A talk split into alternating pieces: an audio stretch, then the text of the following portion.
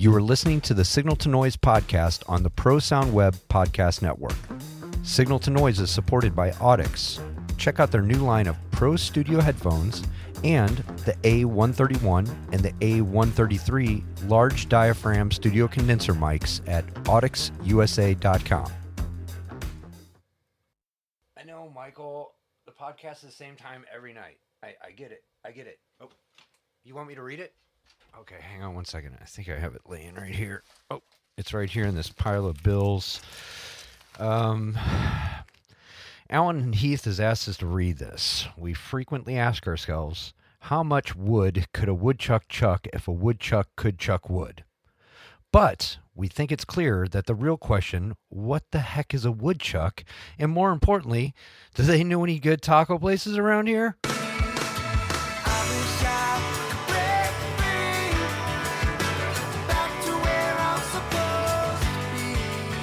Welcome back to Signal Noise Podcast. I'm your whatever co-host, Chris Leonard.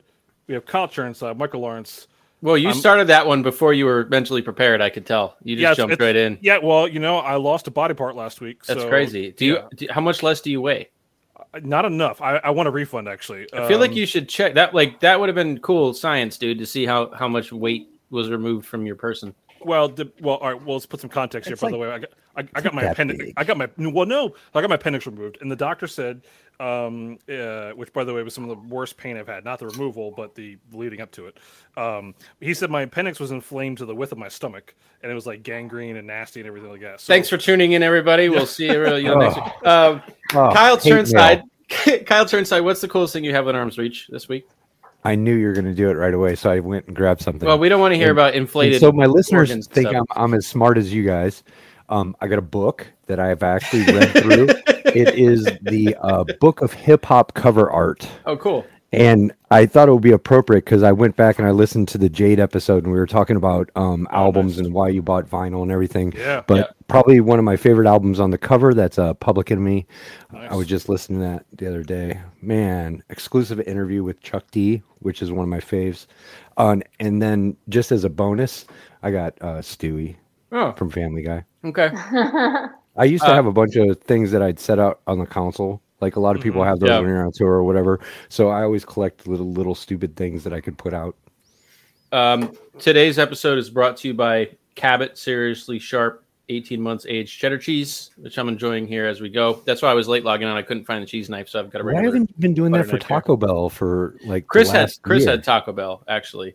I Um, want that I, I was a little a little overzealous. I went for three cheesy gr- gordita crunches. too many. Could, I couldn't do it. Couldn't Two do is the sweet spot. it. Yep. Um, my actual with arms reach, these are two brand new Duracell batteries because um, when you buy an Xbox controller, you get two brand new batteries with it. But I have a tub in my basement of like literally 200 double A's that came out of mic packs and are half dead, can't be used for another show, but I'm not throwing them out. So I, I am not putting the brand new batteries in my Xbox. I'm going to put these in my in my uh, work box and put the half dead ones in the controller. I just haven't gotten around to it yet. So that's the coolest thing I have in arms reach: cheese and batteries.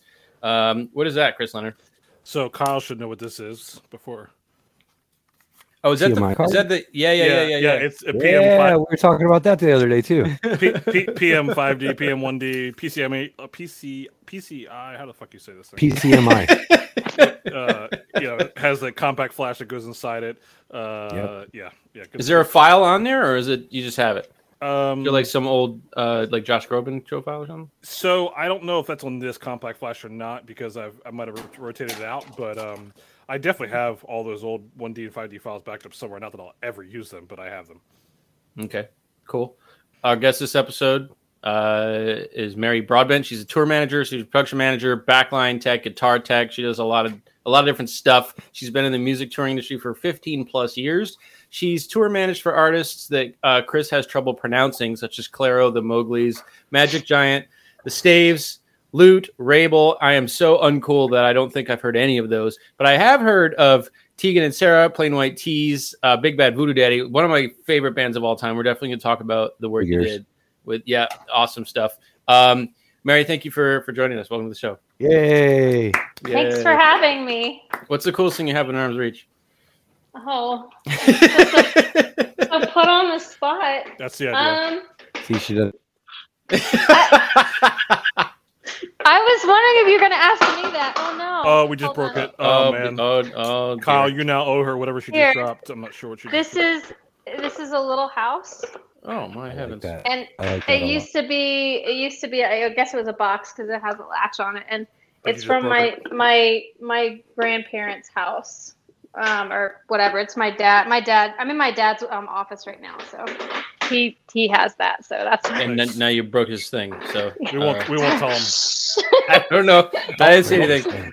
Yeah, don't let him listen to the show. That's a creepy looking house. It looks like the house from I um, know. Monster House. I it's um I think it's modeled after like old English cottages and stuff like that because um, he's from England, so maybe I'm guessing it's kind of like that. So I I think you you've done two jobs that we haven't talked about at all on the show in 100 and I think this is going to be what Chris 112 Sure. episode Yeah, 112 something Yeah. like that pick a number um People are still guitar waiting on tech t-shirts. and and merch so we haven't we haven't talked about those at all and I know Kyle's going to have some stuff to say about the merch stuff too so um I, I Oh, we'll- you can't. You can't get free swag, dude. Come on, jeez. let's start where we always start though I mean so how- where where was Mary's path how did you end up uh doing what you've done Um, well, uh, I went to school actually for TV video production, and then doing an internship out in LA. Someone suggested I should go on tour, so I immediately kind of changed gears after hearing that. Um, so when I graduated, I just, you know, went to Craigslist back when it was kind of okay to go to Craigslist. And um, started just like you know using keywords and trying to find jobs, just like rummaging the internet, like trying to find anything like a stagehand gig at a chili cook-off or what have you. And then I kind of eventually got a break um, working for Big Bad Voodoo Daddy as their merchandise girl and truck driver. Um, so that's how I kind of got my start. That's a pretty wild first gig. I mean, they're an awesome band. Um, little trivia: a lot of people say I haven't heard of Big Bad Voodoo Daddy, but you probably have. You just didn't know it was them. If you've seen the movie The Mask, they're the swing band that plays in the bar. Uh, it's awesome, and I've seen them live. It was an awesome show. I had a great time. Um, so, well, Kyle, what are you getting into over there? Nothing. um, I'm happy. so uh, y- you kind of working as merch person, you sort of kind of got basically a front row seat to seeing how the tour management aspect happens, right? Like you were kind of watching the operation go. and letting it go. Yeah. Yeah, yeah. I mean, I kind of got into the industry, I guess, from the ground and then, you know, went up from there. Uh, and um, just, uh, I just watched my tour manager. You know, he's very organized. Um, he's still their tour manager, Brian Stanley, um, with Big Bad Voodoo Daddy. Uh, and just kind of was a sponge. I just absorbed a lot of what he did and, you know, how organized he was and how he executed um, and delegated responsibilities to his crew as well as local um, stagehands. Um, so it was really good to be um, working alongside him and kind of understand how the ins and outs of being a tour manager went. Uh, so that it was it was a great opportunity for me to jump on that tour. It really helped me out. And Do those you- guys are pretty relentless. They tour pretty much all the time, like and do a ton of special events too, right? Oh yeah, I mean they do they do corporate. They're they're regulars. I think now I could say that with uh, eat the eat to the beat um, at Disney and Epcot every fall. Um, they do a lot. They do a Christmas tour run. They do summer runs. They do a lot of weekend warrior stuff. They're always working if they can, and it's. I feel like it's hard to find um, people that are just so. Um, they're always on the same like they always have the same sort of like vibe about them. They're always in a good mood. There's nobody that's like ever like too upset or like nobody's got too many rocky. There's not too many rocky personalities in that band. Um, I mean, maybe there was before I, I worked with them, but like every time I work with them, it's just everybody's just happy to be there. They always have a good vibe about them. You know, everybody's just always chill and really, really nice and sweet. And they don't, um, they don't overthink the gigs and they don't get too um, you know they don't take anything too personal if like something goes wrong with a gig they're really great people How did you do? You play guitar? How did you come into guitar tech? Uh, that's kind of interesting to me that you kind of moved into that. oh um, well uh, i do play some guitar but um, i actually went to brian um, when there was an opening up for that position. Um, and I think it was like maybe two years actually before I got it. And I just told him over like breakfast, I was like, you know, it looks like you need a new guitar tech stage manager. I really would love to be considered for the opportunity. Um, and just, you know, went out and talked to him about it. And um, I think like I did like one day where I kind of shadowed somebody else or the old um, guitar tech. And I think um, I, he still just wasn't sure whether or not I w- was able to do the job. So I didn't get it then but then he kept on he kept up with me on social media and saw how hard I was working and how much like I really wanted to be in the music industry and I still had that hunger. So then he um, he hired me on later on in 2015 and I've been um, working with him him and other bands like now off and on just doing guitar teching and stuff. So so I, I, like you said a couple things and that we've hit on a bunch before is a music keyword being music industry right? So like there's a lot of roles within this industry which is really cool. Mm-hmm. um, and i think that perseverance and dedication like i, I, I have talked I, I love talking like career advice to a lot of people. And i always say that like the like the money or the opportunities will come like just just go for it and people you know put yourself out there and people it'll eventually come to those who not to whose weight but who those who who actually um uh, put the work forward. I mean it's it's it's going to happen. Like it's not it's not if, if you're busting your ass and you care about what you're doing you have the passion for it or whatever you're going to get work you're going to get paid. May not be in the timing fa- uh, um, uh, the timing fashion or where you want it right away but mm-hmm. it's gonna it's gonna come to you yeah. I will say though i mean i can only speak for myself but i think it is kind of a little bit um, it's a little annoying being a tour a merchandise person um, on tour at times because sometimes people just pigeonhole you and think oh that's all they can do. And then your opinion is undermined for a lot of different things just because of that.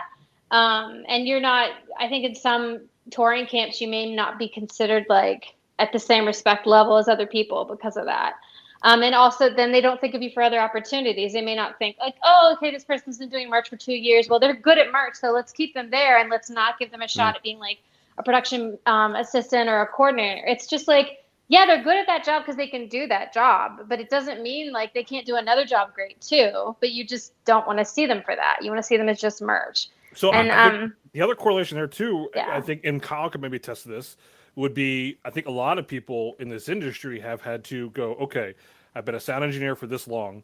Uh, I need to go. There's no sound work, right? I have to go find. I have to find a gig now. What What are my actual skill sets other than hey, I can mix a band, right? And yeah, so yeah. Many, so many other of like detail oriented, or I can manage people and like all of those things. I, am curious. Um, so since you saw you've seen the uphill battle for maybe yourself and others, do you as a tour manager now try to flip the scene on that and and see those good things in people and, and try to bring bring bring people out uh, from from merch or other areas within within a tour? Yeah, I mean, I try to. I mean, I've definitely I haven't had.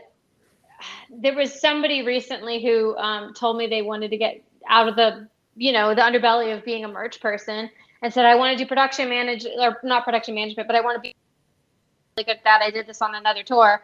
Unfortunately, though, with the tour that we were on, when he was given those opportunities to step up and show me he could be more than a merch person, he kind of like b- dropped the mm-hmm. ball and went to go get like a sandwich when I wanted to tell when I wanted him to do something. but so I was like, well, you know, like it, it, that's your moment. Like you're not. No one's gonna point out those moments to you. yeah. You know, you have to be smart enough to know what they are. Um, I I think but there's other also, people I keep in mind.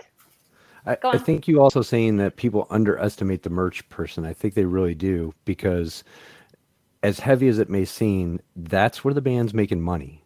So the person that they put on merch has to know how to talk to people, how to work really fast, lift yeah. stuff. I mean, the merch person how, how, to, how to, not burn how to, how to, not burn them. yeah, yeah. And, and, yeah, like you guys never get a, a, loader. Like no one ever wants to help out merch.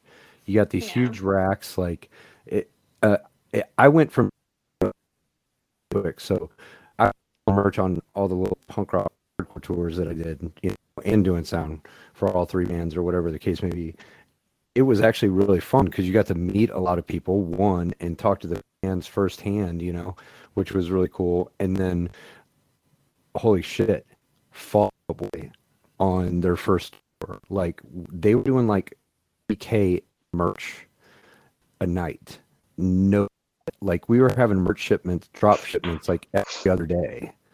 Um, Wow. I couldn't imagine having that kind of volume. Like it doesn't get any easier. Once the band gets bigger, it just doesn't get any easier Mm. being a merch person. And those numbers are way important because you think about it, tour managing, most of your stuff is settled before you even walk in the door. Merch is a constantly changing Yeah. climate. And it, it's got to be on because that's your money. Yeah, you have to you have to be able to do quick math. You have to be able to settle and make sure that you're walking away with the right amount of money. Uh, you're all and you know keeping track of of your money all night long, as well as like sometimes you settle at like two o'clock in the morning and your brain's fried from being nice Yep. to people all night when they say, "Does that shirt come in any color but black?" And it's just like, no, you know, like so. How many it- times the venue tried to screw you? um, I Countable or Uh, uncountable?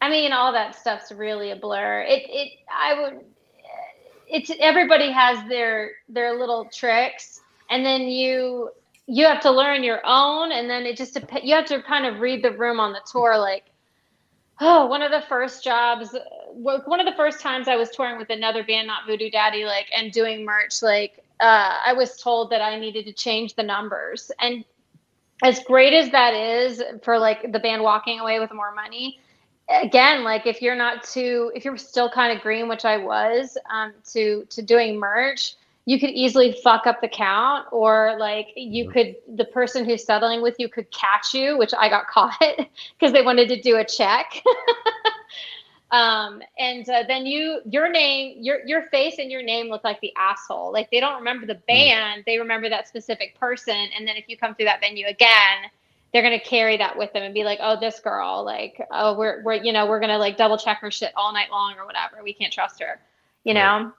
Uh, so I'm I'm a big fan of just being honest um, and just being fair when it comes to settlements and things like that. But obviously, if things if something's dumb, like say I have somebody that was supposed to help me and they were fucking off all night. Sorry, I don't know if you guys cuss on the show. I'm sure I'm We sure you do. do. All right, great.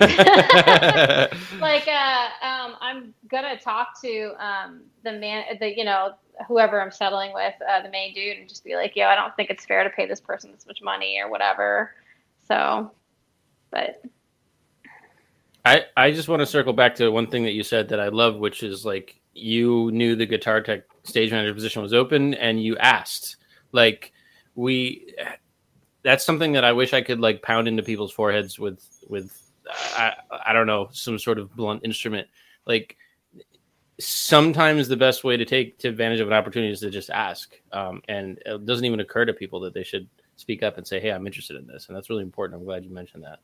yeah i mean uh, I, I just ask or put it out there i mean because if you don't create your own like your own little world within touring somebody's going to create it for you and You all right, Kyle? Oh, my eye popped out. uh, like somebody somebody else is gonna label you in touring if you don't go ahead and do it yourself. So like if you're starting in merch, like I was saying earlier, people pigeonhole you for that position and they don't think of Mhm. anything outside of that. But if you advertise like, no, I do this, no, I do that, consider me for this, consider me for that, like not like all the time to an annoying extent, but at least just put it out there that like you're you don't want to be considered for one thing and you want to grow within the industry. Some people still won't see you for that, and I think that's kind of where I was um, with Voodoo Daddy, and then it just took a lot of like social social media posts and like not intentionally, but just sort of saying like, oh, I'm on this tour, I'm this tour, and they're like, oh, this girl's really interested. She doesn't want to just do merch and then fuck off and go get a job like somewhere else, you know?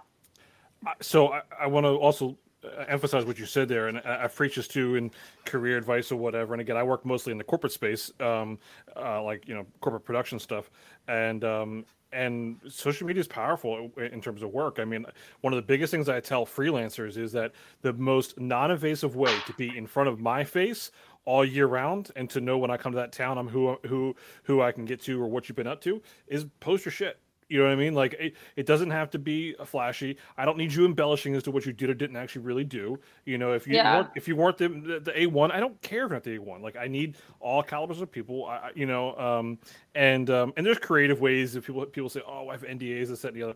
Um, but like it's it's you are you're a brand, right? As a, I don't care if you're a full timer, I don't care if you're a freelancer. You are constantly a brand. Um, and it- look, if you're completely off social, totally fine. But if you're on it, lean into it and use it because it is a powerful, powerful tool that people like myself who employ people, I put I employ thousands of people a year. And and I use it heavily and stuff. Like as soon as I'm look, going to a town and I look for someone, I, I need someone. I'm looking you up or someone recommend you. I'm I'm, I'm scrolling back. I'm seeing what you've been doing. So I, I, I, love that, like, you know, you're consciously like, hey, I'm, I'm building a virtual resume, if you will, outside of just, you know, uh, words, words on a piece of paper. Yeah. I mean, it's also good for just like, uh, like some people I've met, it's just through, it's, it's weirdly through social media. Like, um, there's a great front of house girl named, uh, Rachel Ryan, um, who like, I think she, we were on like some sort of Facebook group together and she was like, ah, my tour fell through. And I'm like, oh, dude, mine fell through. Let's get drinks. We both live in LA. And that was it. Like, we didn't know each other. And then we just Yep. kind of kept up with each other like for the next couple years. And now, like, um, if I hear of any gigs for her, because I don't really do front of house, like, I'll always be like, hey, do you want to take this? Like, hey, do you want to take that? I always keep her in mind. It's networking. You know? Like, it's it's literally Yeah. network- networking in its purest form. Like that's what I, I Yeah. love. I, I love about it. It's there's there's a lot of there's a lot of good side eh, to the to the social side of things. Yeah, it's. I mean, I think it's good because you. It's nice to know in a, in a way like uh like if you have people that you're gonna go tour with and you kind of know who they are and you know their vibe. It's great to be more excited about that tour um, Yeah. if you're going out. Um, also, just circling back to just like going out there and saying certain things like. Uh, to just you know putting it out there like oh i'm available or oh i want to do this like i do um like cold call emails all the time to management i'm just like dude i'm like i'm like hey just checking in like l- seeing if you're going to be staffing for your tour this year for such and such an artist or any other artist that you're managing blah blah blah blah blah you know and most of the time you don't hear back from people and then sometimes you do and then like two years later you might hear back from them i think that that's so important just to put yourself out there like rejection is not something to be scared of in this industry No. And you know, there's kind of a secret benefit to that, which is people might discount it, but it's real. Which is if you email and they go, "Oh, Mary Broadbent, like whatever, not going to answer her, archive, delete, whatever." 18 months later, if your name comes up, for them to go, "Oh, I know that name," versus them never having heard the name, like that is a big factor in Absolutely. if they decide to call you or not. If they, if you if the name feels familiar to people, that's a, that's a big thing. yeah yeah it helps I got home and realized that 90% of my friends on my Facebook are touring folk that don't live anywhere near me. Mhm. So, yeah, it, it, it, it's a wake up thing, you know. It's it's like you have to use. I, I look at what is it, BobNet all the time. I listen. I watch the front of house monitor page. Like I'm on the Digico page. I'm on the Midas thing. Like it, it's like the only way I can see what my friends are up to, and and it keeps everyone together. I think. Yeah. How, many tours have you been where you were like, I know that dude, I know that Mm. chick, I know. Oh, this is gonna be cool. Like you show Yeah. up and and half your friends are there anyways. It's a small business. It's it's crazy. Yeah. I also um I I feel you on the whole like a lot of your social revolves around, you know, your work and you have a lot of touring friends, which uh I kind of like cuz I mean even though it's really bad to always be on social media and I try and like, you know, have a cap for it daily. Uh it's nice to know that people are going maybe through the same stuff I'm going through on the road. Because even though when you're with a group of people you're touring with, sometimes you can feel so alone and feel like people aren't experiencing the same kind of tour you are. Yeah. Um, so And it's and nice COVID. to have that. Yeah, well, that's what I was gonna. That's what reminded me of Kyle exactly. Like uh, watching, and it was and it was terrible, and I never want to see it happen again. Watching all my friends lose their their livelihoods, and one LinkedIn post after another of, "Oh, guys, hey, I'm looking for new opportunities now." But the support from the community is like, dude, we're all in the same boat. Like, you're not the only ones going through this. And now, uh, you know, happily, I'm starting to see those people posting that they're getting their jobs back or getting new opportunities. And, and I so- never thought I was going to be excited about the picture that says like hashtag my office, and it's a picture of like their console Oh, or yeah. their Guitar World or whatever. Yeah. Like, I used to hate when people did that. Like, and now I'm like, oh, thank goodness it's back. Yeah, There. but you know, but for me, it was like I there's nothing I can do personally to help you.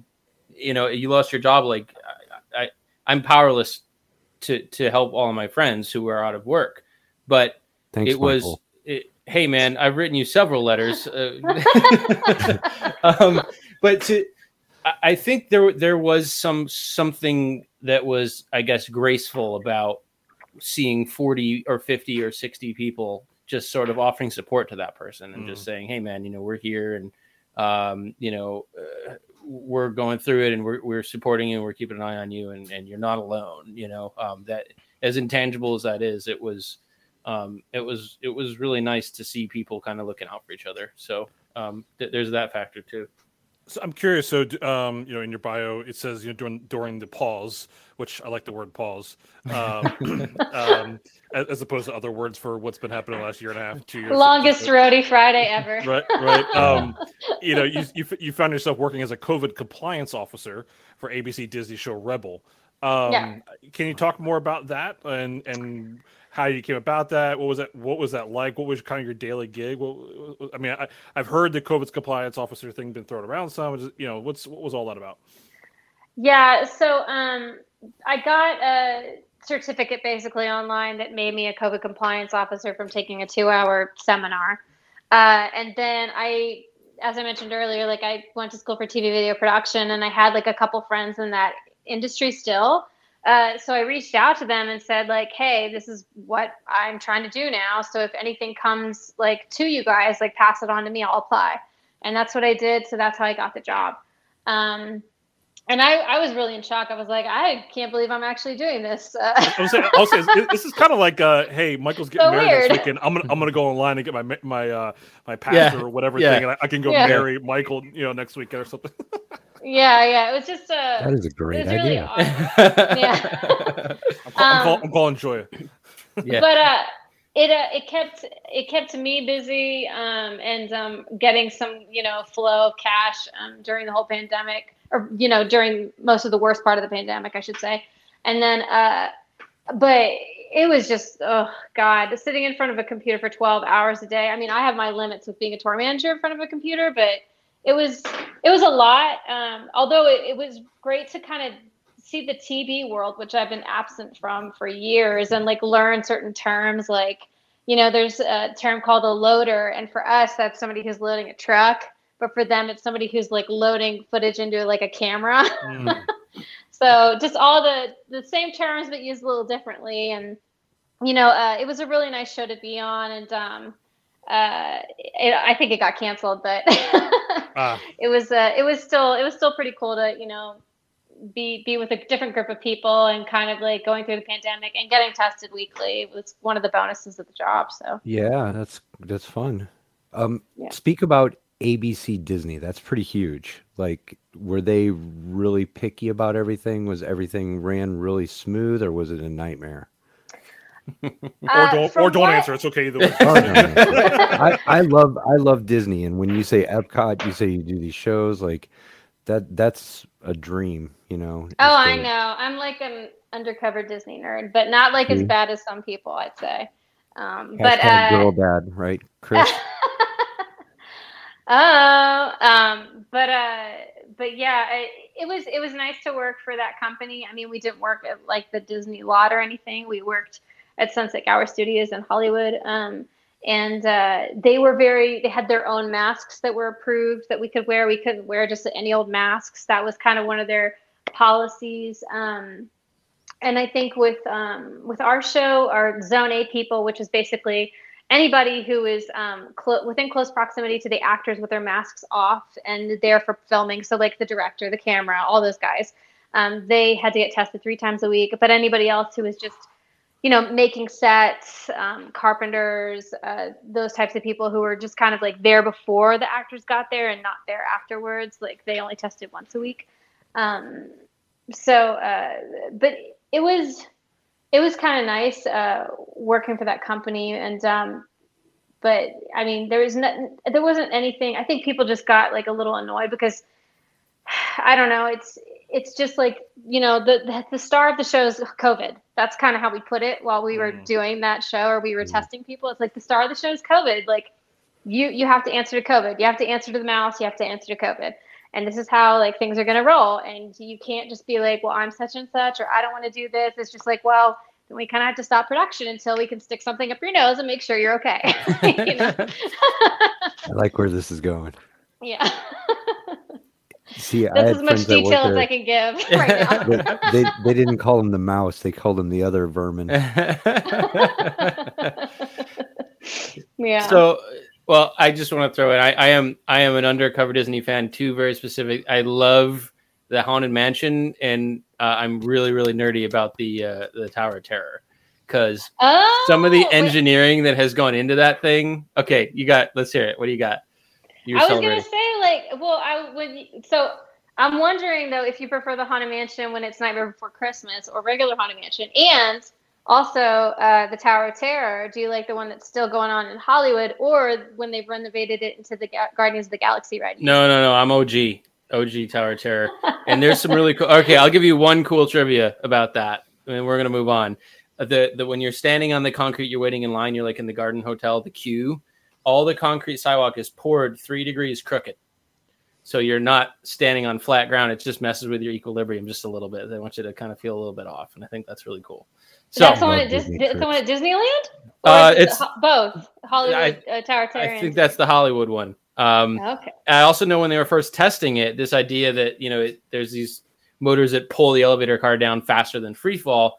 The first time they tried it, they compressed the air in the elevator shaft underneath, and they blew out all the walls in the basement of the building. Uh, so they had to rebuild it, which is pretty cool. And everybody died. Man, so I love Disney conspiracy theories. Oh my lord! oh my god, I haven't. I have one. Well, I don't have a conspiracy theory, but I have like one to two. Well, we could save it for after the podcast. no, no, no, do it, do it. work Let's at- do. Oh, okay. Well, someone I used to know, maybe it's a family member, used to work at Disney, Maybe it's a and uh, it's the Disney Disney World, and like uh, she told me a story how one time.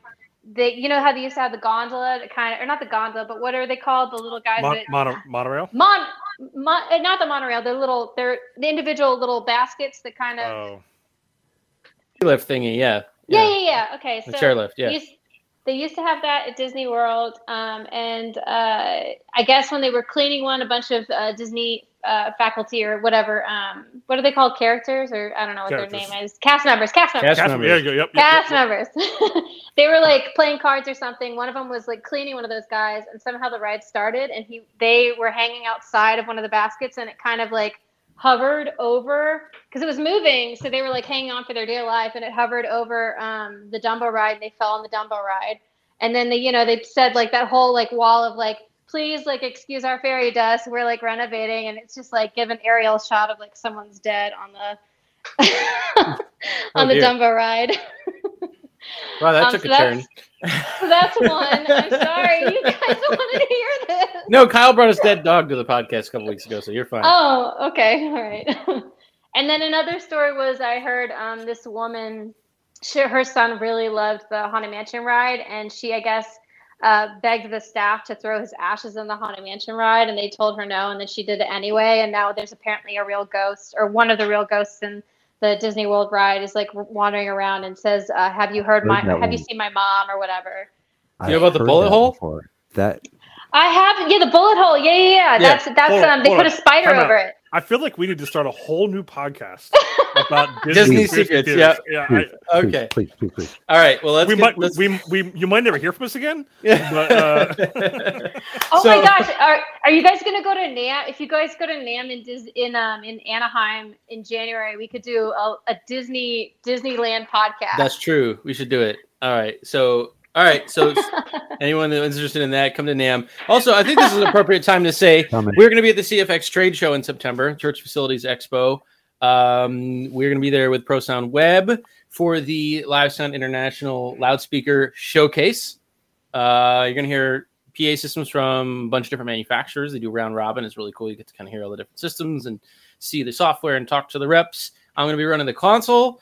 And Kyle and Chris are going to be the MCs. Uh, I know Willow's going to be out there. Kyle Jen's going to be out there. I think Hannah's going to be out there. It'll be a good time. So It'll be the see us. first time I have met Kyle or Michael or the three of us ever been in a room together. That's true. We've never, all three of us have never all been in a room together. So there's that. Kyle's going to take us to uh, Waffle House. So that's happening.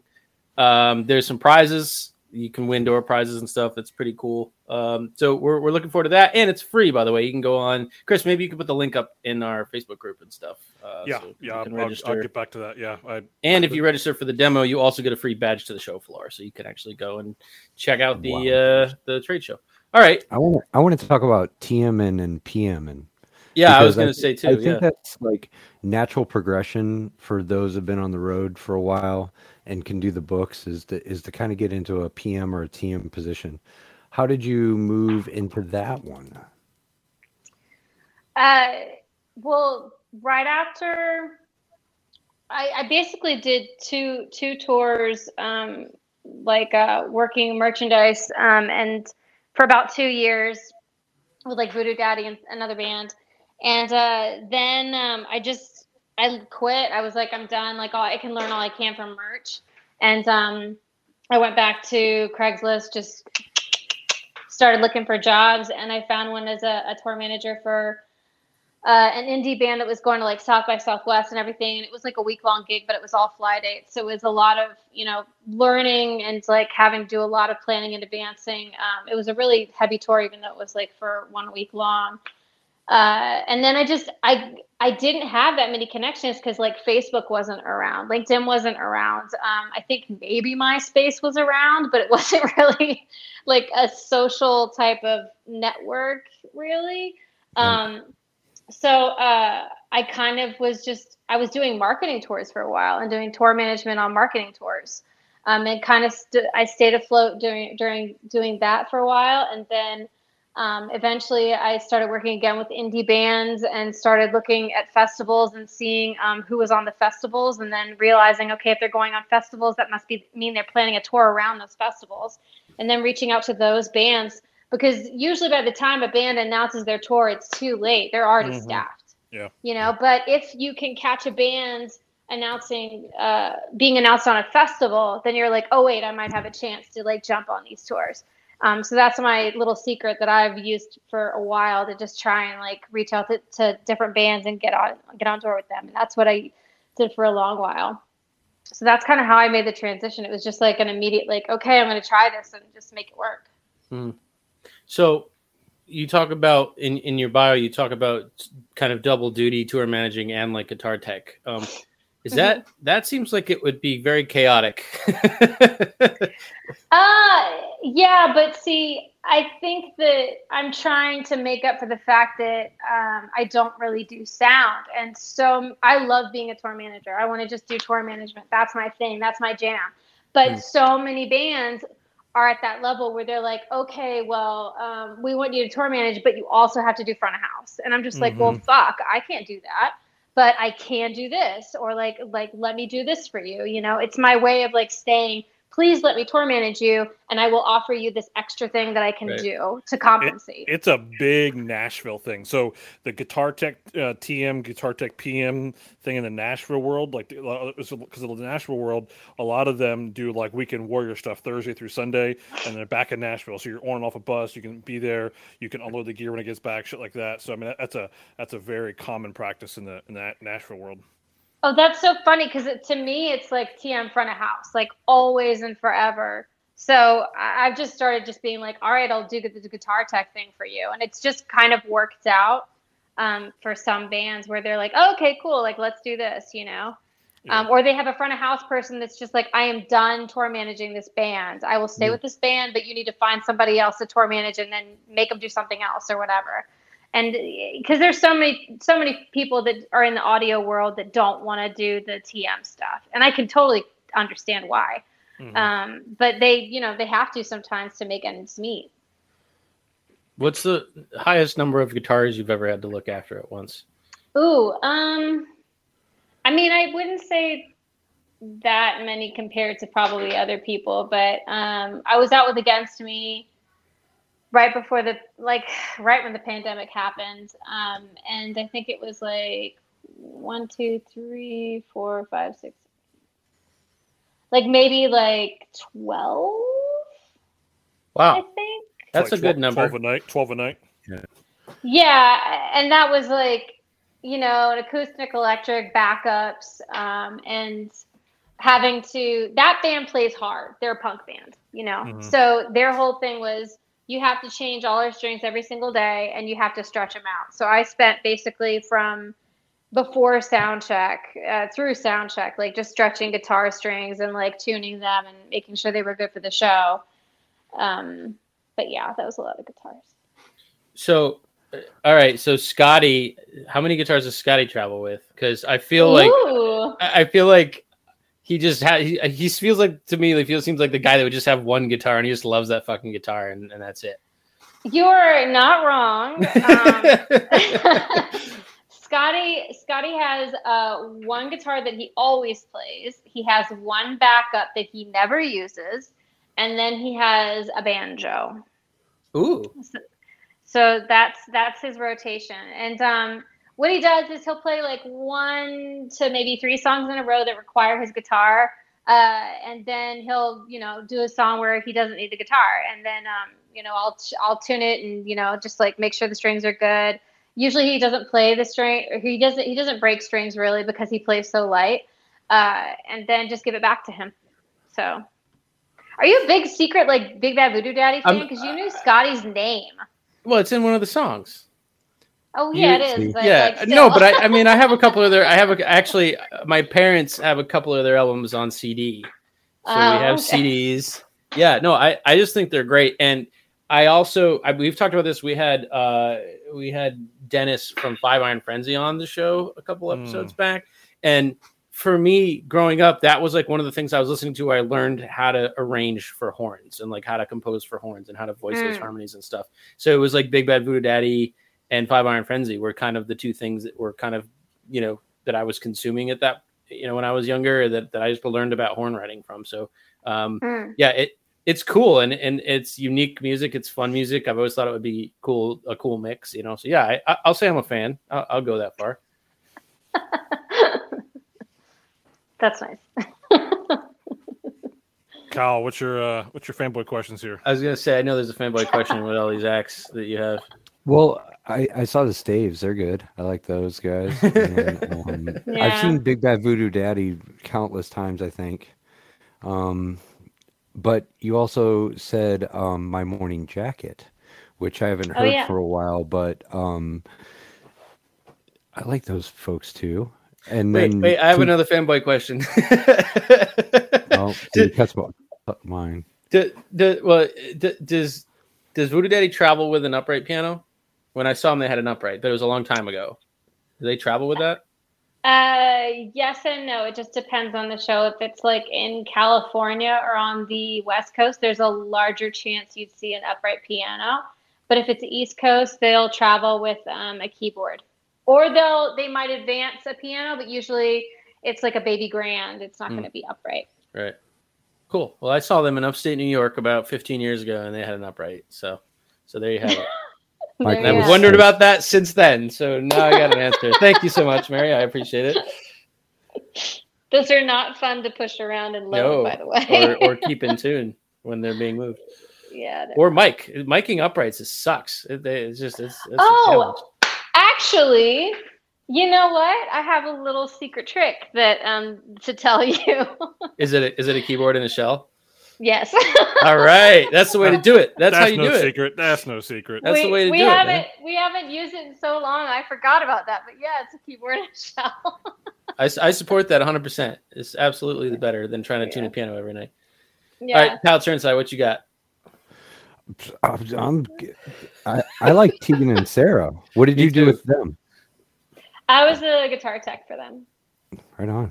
They're a good Yeah, show they- for sure. They are fucking hilarious. Those two girls. They're just like like I I wish like I could remember any of their little quips and but they're always just so sarcastic, really chill, super like fun fun girls to be around. We rehearsed for like a week before we did um, some shows that I worked on, and they were just a joy to work with. Like just so much fun.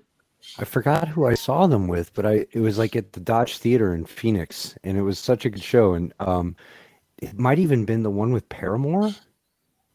Okay, I wasn't with them then. I only worked with them uh, very briefly, like for some one-off dates and things like that. But, um, but they were great regardless. Yeah, I've heard really cool things about them. Really cool things. Mm-hmm. Wow. Yeah. Where are you guys all? And by the way, I'm sorry, I'm going to interview you for a second. Sorry.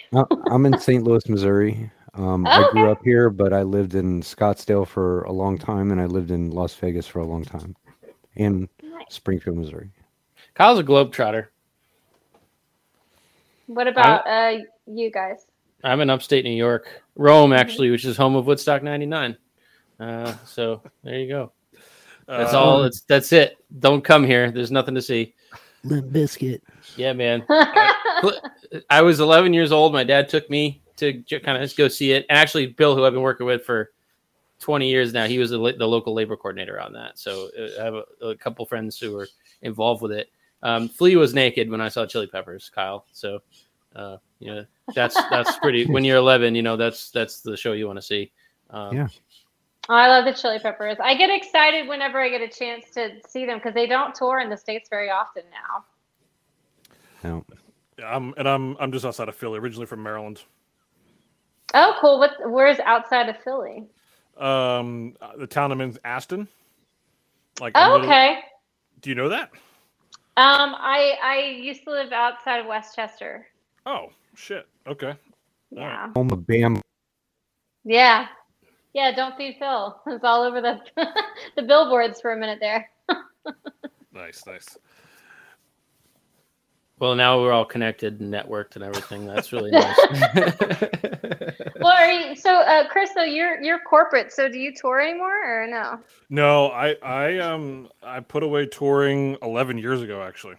Um, actually, uh, July 19th will be the start date or my 11th anniversary at IMS where I'm currently at. Um, so for the last 10 years, or um, I was the director of audio here at the production company, and now I'm the uh, technical operations. So um, yeah, it, it- it's the um, the the touring thing. Just you know, from a family standpoint, just wasn't working out, and um, had to, had to unfortunately walk away from it. It was a very tough decision. Chris, is this? I don't know if it's a good time or not, but we should talk about your your new hire at some point. Uh, yeah, well, yeah, uh, well, yeah, I, I can mention it briefly. Um, um, yeah, especially I'm also- almost running out of cheese, man. So let's you know let's just let's get it Um, going. Yeah, no. So um, Brandon Conley. Um, so yeah. So since I, I left my role as director of audio, which I had for ten years, um, and, and kind of moved up to operations, um, I had replaced myself, which was a very odd thing to have to do. Um, uh, and um, and so yeah, Brandon Conley, who uh, he's listened to the podcast. I know a ton. Uh, we've virtually we had virtually met um, either LinkedIn or, or Zoom Hangouts and things like that through, through the years. Uh, he was formerly with Feld, Feld Entertainment for the last nine years or so, uh, doing stuff like um, Disney on Ice and and um, uh, Jurassic Live and things like that. So yeah, he he started uh, well as of recording here two days or a day or two ago, whatever day I don't know what day of the week it is. Do you think he's this week. listening right now to this? I mean, it'd be impressive since Brandon, if you're listening, please text Chris the word rutabaga, and we'll know. um, but no, we're su- super excited um, to, yeah, new, new new chapters. I mean, I mean, so many companies, so many people will have, will have moved on coming out of this, either new roles, uh, in or out of the industry, different companies. Me. Very, I, you know what the mo- I, I texted Brandon this. The most interesting thing was when he posted LinkedIn that you know, hey, first day at IMS or whatever. The oddest thing, seeing the name or title director of audio under his name and not mine anymore. That that was that was interesting. I mean, ten years with like Do seeing you, that. do you have a, a thing on your desk or like on your Mm-mm. door? There's nothing, no. No, physical thing with your title on it. We No, should get him one. Yeah, I was, yeah, I agree, Kyle. Let's, let's get him With something the little pin set, the pin set that sticks in Yeah, it. yeah. Eh, but that was that was it was like you know you've seen that title next to your name for ten years, like on LinkedIn Yeah. and different places and stuff. Your email signature to see someone else's name next to that was that was Yeah. that was that was interesting. It was like a, okay, yep, this is this is official. Mary, you know what what's the title Oh, is next ahead. to your name though? Dad. uh, That's Okay. the one. uh, Oh, Mary, Mary, what's one thing that you learned about tour management that you didn't know when you started, and you wish you knew when you started? Oh Because my I'm gonna have to do it. I'm gonna end up having to do it someday. I can just feel it. So I'm trying to. I'm trying to learn. I'm trying to learn now. Pick a tips. Yeah. Uh, I'd say uh, advancing is key. I mean, and then you just kind of advance the best you can, and then you just kind of have to throw everything to the wayside and just expect the unexpected and not be a control freak about everything and not try and be a tyrant and expect people to, you know, you know who you think you are, you know, in a way. Like you can't go in thinking like think being like kind of a bully or being upset when people don't listen to you, you know.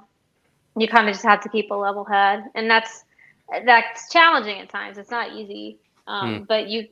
But if you go in just being like a dick and saying like we got to do this because I said so, like no one's gonna listen to you. You know. Yeah, but did you ever have a show where you rolled up and there was absolutely nothing that that you advanced? Like it was just they totally ignored all your stuff. Does that ever happen to you? Just to- Um, total mayhem with what was on the rider.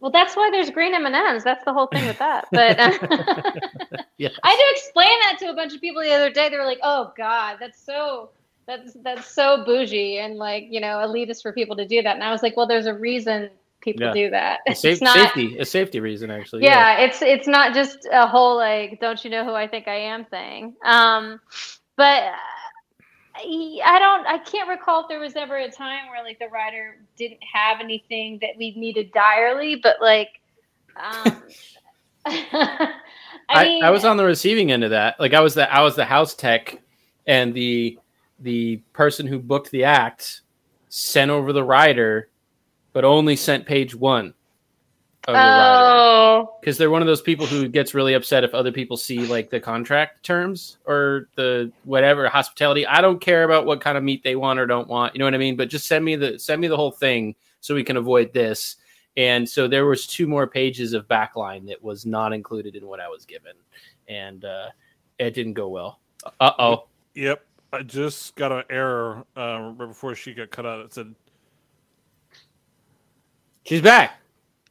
Hey. You can edit Uh, my headphones just kind of died on me. But anyway, so keep Oh. going, Mike. No, I was just saying that the, the there were there were two pages of backline that was not on the information that I received, and so when the act showed up, I was like, "Yeah, I got all your stuff," and they're like, "Where's the Rhodes?" And I was like, "What do you mean?" And so um, that was a really uncomfortable situation. I felt really bad. It, it wasn't my fault because I had provided everything that I was given, but um, it was it was unfortunate. I can share with you guys that I was on a tour not too long ago where uh, I was the tour manager for the direct support and the tour manager for the headliner. He was TM front of house and he was not doing his job as a tour manager. Um, so everything, his his master tour was very just. It looks like it looks like sort of like what you would get if you just had like put like you know like an auto day stock, you know stock, stock template. yeah it Yeah. looked like a template um, every single day because um, uh, i think before the tour started he said okay um, you know you had maybe your master tour because i had my own for all, everything that we needed because we needed hotels and stuff and then um, and i'll add you to ours and then days would go by weeks would go by we're one week from the tour starting and i was like dude, I was like, you need to add me. Like, I need to get in touch with these contacts for the venues and do my own advance or whatever. And he didn't. And I was just like, well, fuck it. I'm going to fucking call these venues myself and just do my own advance. And then he got mad at me and he kept trying to cock block me from like talking to any of the venues. It was really unprofessional. Um, and then any, uh, Oh, that's the I, I talk about. I call this the sandcastle syndrome. Like I'm playing in a sandbox and I made a sandcastle and you can't fucking touch it. Like don't touch my fucking sandcastle. That's what's going on with that guy. Yeah.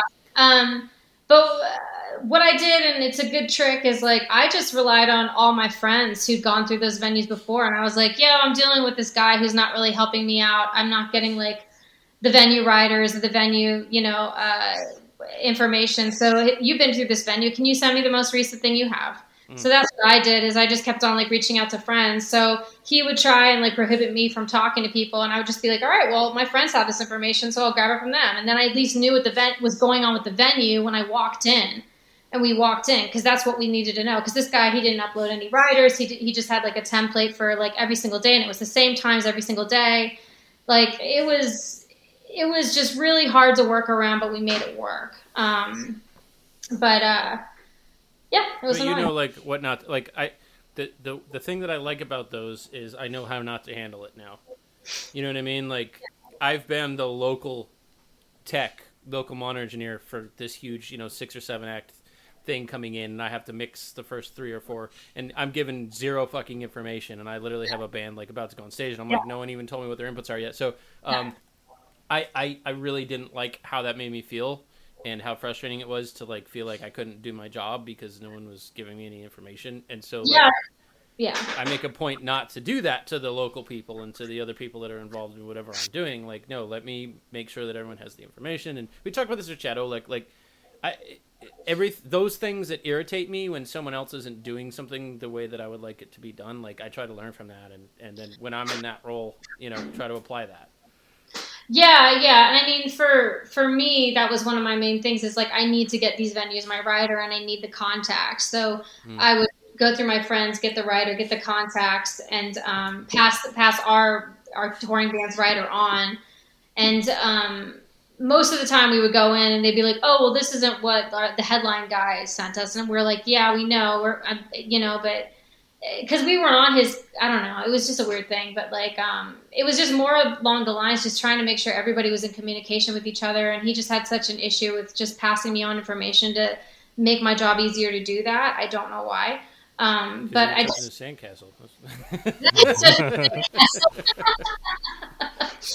yeah i know um but it, you know, it's funny you use the term um, sandcastle uh, to go on a tangent. Tim Gunn uses that. He's director for like the Guardians of the Galaxy movies and things like that. Um, he's, uh, but he says that all the time with uh, directing in movies. It's just like everybody's building sandcastles, and it's the same with touring. Like everybody's building a fucking sandcastle, and then after the tour or the concert's done, it's like psh, next one. Yeah. You know. right. So it's yeah, nothing. exactly. That's why I like the metaphor. Like you're getting all bent out of shape about some sh- like silly. Like stop. You know, it's fine. exactly. You know? Yeah, it's just like please, like help, let help me help you. right, right. All right. Um, so you are you live in on, in California, right? Yeah, yeah, I do. Right now, I'm um, in Asheville visiting um, some parents. Love Asheville. right now- yeah, Home of the I live in orange peel. I So pretty there. So Oh, yeah. It's, if it's if we if we come out to California to visit you, where are you going to take us to eat? Ooh, well, knowing that I have two Disney nerds with me, um, I would probably take you guys to Clifton's, which is my favorite spot in downtown LA, and it's a uh, four-level bar slash cafeteria. So you can get your food on the bottom, and then you go through this lovely journey of like a redwood forest, a tiki bar, a gothic Ah. church, and that's that's all in That sounds, downtown. awesome. that sounds awesome. Yeah, It's, it's, a a really good. barateria. Yeah, I dig it. It's it. a bar too. I like Yeah. that it's cafeteria style. I love eating out of chafing dishes. Yeah. Yeah, yeah. That way everybody gets what they want, and there's no stress. I love it. I love it. All right, Chris, hit her up. All right, Mary. So, if you could define your legacy or how you'd want to be known, how would you define that? What? I don't understand the question. How do you how do you want to be remembered? Yeah, If you yeah, had yeah. control over. Yeah, it, I how mean, would you want to be remembered? Yeah, and look, it, it doesn't have to be grandesque, right? I mean, some you, so, you know, uh, different people think about this differently, and most people actually don't think about, it, which is kind of why I like the question. It's like, but you know, like if if um, you know, legacy, like you know, if if how if how are you? What do you want on your tombstone? You know, how would you want to be remembered or or talked about, or what what's you know what's what's the impression you want to leave on people? Um, Are you are you doing math right now? no, I'm not. I'm okay, actually you're ben, I was like, she solving this with math somehow. no. I was, I was, I was, uh, I was uh, anxious about answering the question. I was just kind of picking up my nail, but you got it, Chris. Um, I would say um, uh, she if, she always tried to look at the positive side of things. Um, and she always smelled good. Wow. Yes. Yeah. Yes. That's awesome. Yay. Wonderful. Mary, thank you so much. Awesome. Uh, thank you for thank you for chatting with us, and we are absolutely gonna uh, dive into some more Disney trivia, secrets, uh, mythology, and conspiracy theories. Um, I don't expect that podcast to, to really be too successful.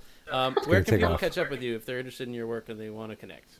Oh, um, I'm on Instagram. It's just uh, my username is Mary Broadbent, just all together, lowercase.